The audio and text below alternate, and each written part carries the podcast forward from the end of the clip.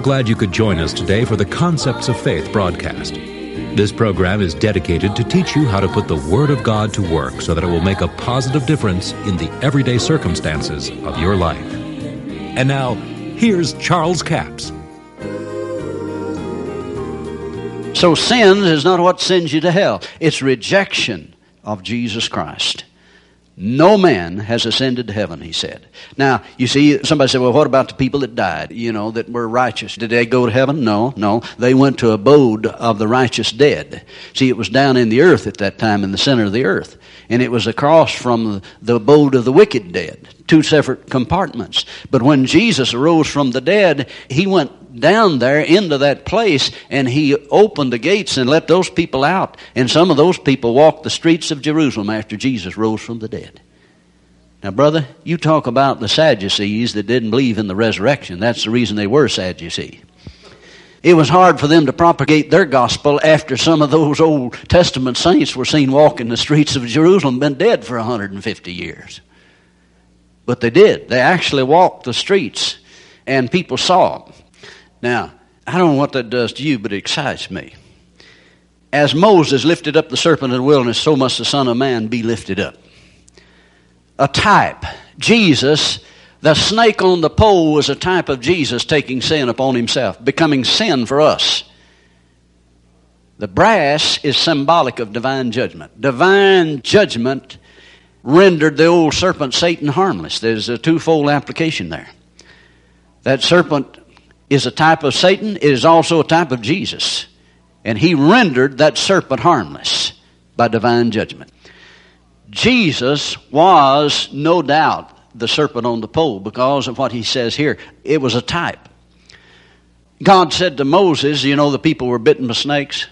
And he said, Make this brazen serpent and put him on a pole, and it'll come to pass that whosoever looketh upon that and beholds that, they'll live and not die.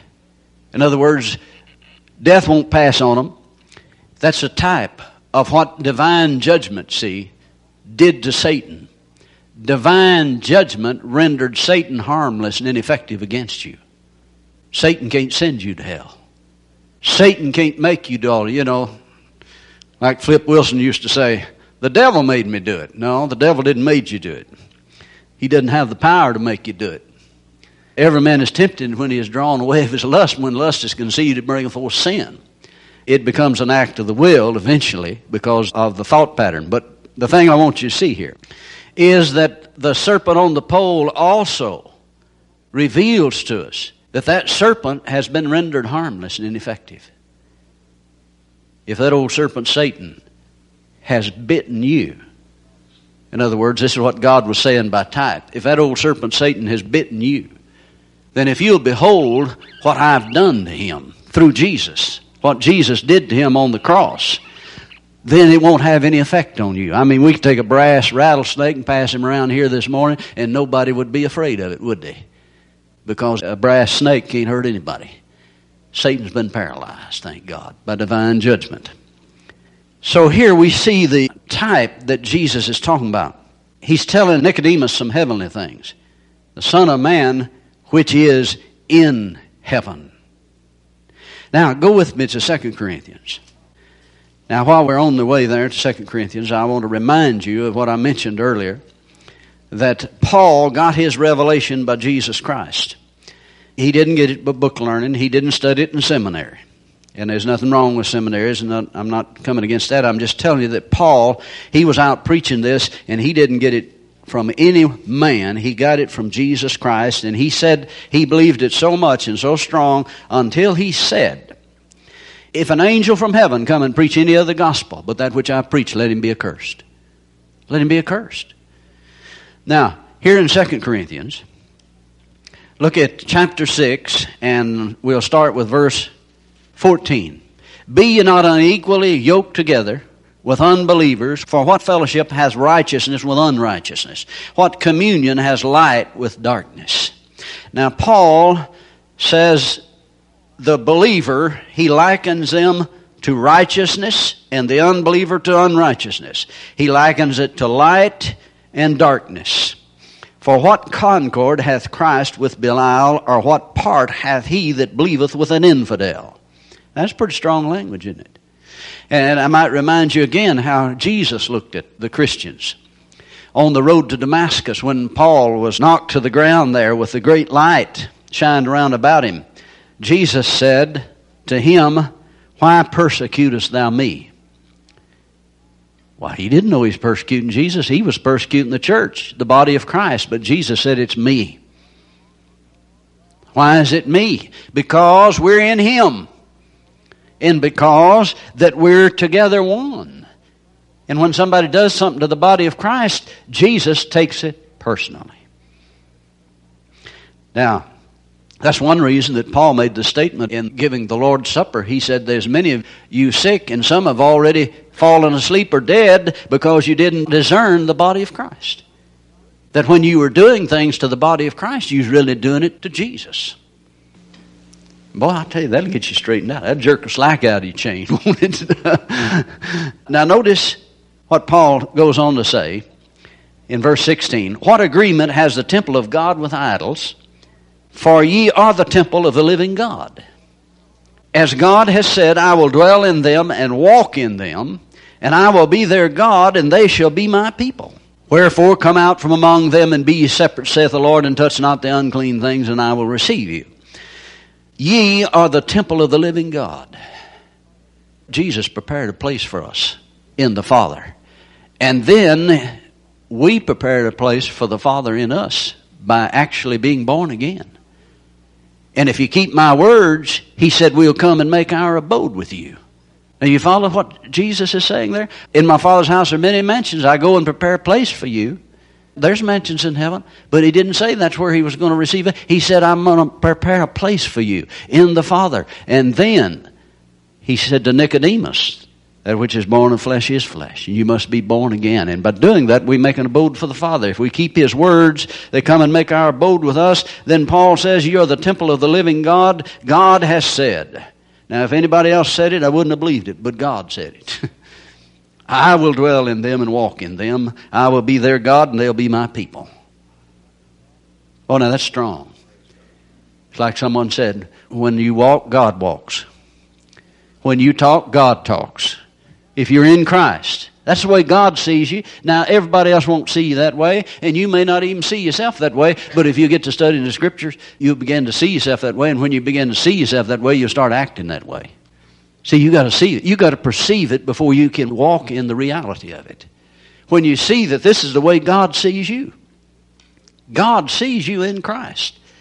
He sees you as a temple of living God, and as you keep His words, you create a lifestyle in you fit for deity. God will make his abode there. He said, Lo, I'm with you always, even to the end of the world. I mean, you don't have to pray for God to be with you. He's in you. He's walking with you. He's talking in you. When you walk, He walks. When you talk, He talks. I mean, that's the way God sees it. Now, I know sometimes we all break out of that, but that's the way God sees it. And that's the way God calls it.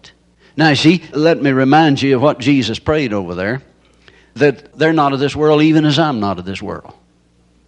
That's the way He saw us. That's the way God saw us. And I'll tell you, when God sees you that way, it's going to end up that way. He calls that thing. If you remember there, He said, I have given them thy word, and they have kept thy word. Now, you, all you have to do is go back and read a little bit, and you'll find out they hadn't kept His word. They didn't even receive his word. It went in, as someone said, in one ear and out the other. I mean, Jesus tells him he's got to go across and die, and he's got to do all these things, and Peter rebukes him. And he just got through telling Jesus, Thou art the Christ, the Son of the living God. And he said, Flesh and blood hadn't revealed that to you, but it came from divine authority from heaven. And then the next thing you know, here's Peter rebuking Jesus for saying he's going to fulfill the Word of God. And Jesus turned around and said, Get thee behind me, Satan. But Jesus in his prayer said, They have kept your word. I don't care how much you go against what God says, if you get in his word and stay with it, he is seeing you walking in that word. When you're not walking it, God sees you walking in it. And if you get to thinking like God thinks, you will live out the reality of it. He sees you in heaven now. He sees you there. Now, don't misunderstand me. People can just totally rebel and just break out of it and go to hell if they want to. But you're going to have to go to hell against God. Because He's doing everything. He's made the confession over. He said, They have kept thy word. Why, they didn't even understand it. But He proclaimed it. And you know, they finally did understand it. See, the Spirit of truth, when He came, He called to remembrance those things. And then they said, Did not our heart burn within us as he walked with them after he arose from the dead and imparted the scriptures to them? Then they understood what it meant. But the power of this scripture here, God will dwell in them and walk in them. See, God is in you. God is in you now. It's just almost more than we can comprehend. And I don't think we ever comprehend it unless we started confessing it. Say this with me. The Word says, that God dwells in me and that He walks in me. So when I walk, God must be walking. When I talk, God's talking because God dwelleth in me. And I'm in God, God's in me. For the life of Christ, the same Spirit that raised Jesus from the dead dwells in me, and He quickens my mortal body. I am the temple of the Holy Ghost. I'm the temple of the living God. Hallelujah. Praise God forevermore. Thank you so much for joining us for the broadcast today. I trust you've been blessed by the Word of God. Now, we have a very special book offer this week. It's book offer number 7518. It's called The Substance of Things. It's a 73 page paperback for $7 plus $3 postage and handling, a total of $10. In this book, we share with you how a copy machine works. It'll help you understand why you do not have to proofread the copy. God's Word has in it the ability to produce exactly what it says if we will plant it in our life the way the Word says to do it. And someone says, Well, how do I know that when I give, I will receive from God? Because you don't have to proofread the copy. Have you ever noticed on a copy machine that you don't have to proofread the copy that you run because it comes exactly from the original. The DNA in God's Word will produce exactly the same thing in your life. I'm talking about the promises of God now. You sow a seed for what you need. The Word of God is the seed. Find the promise. If it's finances you need, find the Word of God concerning finances. Begin to proclaim it, speak it, and plant it, and it will produce an exact copy of that in your life eventually. Now, it won't happen just because you're saying it, but saying it is involved in causing it to happen.